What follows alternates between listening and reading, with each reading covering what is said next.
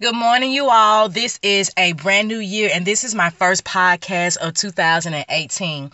And, and it's so funny because I've been trying to figure out what direction I want to go in as far as this podcast. And you know what? I'm just going to go with the flow. Saying all of that, I want to say hello, dolls. I've been missing you guys, and I hope you guys are filled and ready to start this new year off, and God has given you the foresight to know what it is that you are ready and willing to do. So, all of that being said, let's talk about the overflow. Okay, so God has been working on me in such a way that, you know, I've been saying to myself, y'all know how I am. I've been saying to myself, God, like, you doing too much, because I know you want me to do all this stuff, and I know who you want me to be and what you want me to be to others and all that stuff. But am I really ready to do all of this stuff that you're showing me? And he's, you know, as he always does, just lets me know, girl, stop. Yes, you're ready for it. So I have to just be okay with that, let go of some of this stuff, the fears, all of this foolishness that I have going on in my head, and be ready to go ahead and step out on full faith and give everybody what somebody has given me in the past. So how does that relate to the overflow? Well, I'll tell you. I have been in some situations where I know it was nothing but God and him doing what he was supposed to do, because I have been saying to myself last year and some this year and really lately within these last couple of days, and I've been asking God to stretch me in such a way that you do some of these things that I'm needing you to do, even when I don't have enough of whatever, just stretching in such a way that it will cause an overflow to give me exactly what I need. And oh baby, has he not been doing that? He's been doing it. So I'm saying to myself, okay, God, so you've stretched me and you're doing what you're supposed to be doing as far as trying to let me see you for real. And I, I mean, don't get me wrong. I know God is real. Yes, I do. But I have those moments where I'm just like, I don't see how this is going to work out. And he just has to sit my little tail on down and lets me know that it's going to work out. How?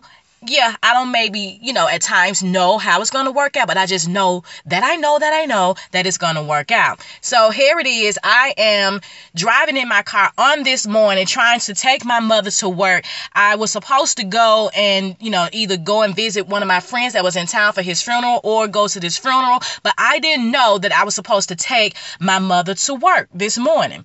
So, you know, I was a little upset by that because I felt like I was not on the track that I was supposed to be on to do the things that I needed to do. But let me tell you how God's work. We can plan stuff all day long, but sometimes God has to step in and intervene and allow us to do some other stuff. Okay, so here we go. I am driving her to work, and I'm saying to myself, God, how do you, how are you going to help me pull off this Pretty But Powerful? How are you going to help me pull off this sister circle and this annual thing that I want to do with the sisters or with other sisters that's going to come in and that's going to help heal them, heal the broken, heal the wounded, heal the whatever, so they can see, you know what, everything is going to be all right, and we can still keep on pressing forward. Even when we're not at our best, we can still keep pressing forward, be okay in that moment, and know that God is going to work everything out. And then all of a sudden, I hear this song on the radio with CeCe whining. And I'm saying to myself, okay, God, you're giving me a message through this song. But at the same time, I'm saying to myself, okay, I'm looking at the stuff, and I immediately go into prayer mode. And I start praying. As the song is playing, I start praying. And he instantly starts showing me how I was going to do this. And he showed me, remember, I told you to quit that job. Remember, I told you to do this this way. Remember, I told you to do all of this stuff, because you're going to be at the very moment that you need to be at, because you asked to be stretched in such a way that everything is going to fall into place, because you didn't know how it was going to work out. But I'm giving you something that's going to go into full fruition, you know, in the next couple of days, and really in the next couple of weeks or whatever. Everything is going to play out exactly what, exactly the way that you need it to work out. So when the time comes for you to put this stuff together, you're going to have everything that you need. You're going to have access to the monies. You're going to have access to the, the people. You're going to have access in a way where you're going to still be able to provide a, something good for somebody, but not at a costly value, and probably at a cost that is zero. And I'm saying to myself, God, I don't even understand how you're going to do all that, but I know that you're going to do it. Because here's the thing. A lot of people don't know that when I walked away from my job, I started something else as an independent contractor. And at the same time, God told told told me at the time, you're not going to be here long, because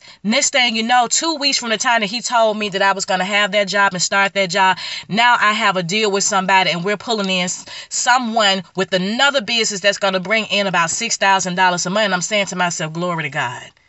That money is going to help me put together some stuff so I don't have to get vendors, but I want to have vendors so I can expose them to the community and they can see who are these people that's in the community that's selling this stuff. He's going to allow me to have the stuff that I need, the food, the this, the that, everything that I need to put on a production that's going to allow me to do what I need to do to get the message out there and put everything together like it's supposed to. It kind of reminds me of when, you know, the disciples and all of them were all together with Jesus and he was giving his great word, and And then it was time to feed the multitude, but he couldn't really feed them because they didn't have enough food, but they forgot who was in charge.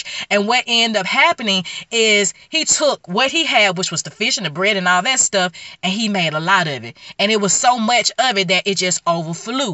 It overflowed, or, you know, whatever the correct term is, or the correct grammar or whatever, because we ain't finna be political correct. But what I'm saying is that this is what God is doing. He's giving me a little, what I think is a little, and he's allowing it to overflow. overflow so it's going to be a lot so I can give everybody what they need. But I'm not going to take all the glory for myself, because I got great people that's going to help me, but I also got a great God that's going to go ahead and guide us in the direction that we need to.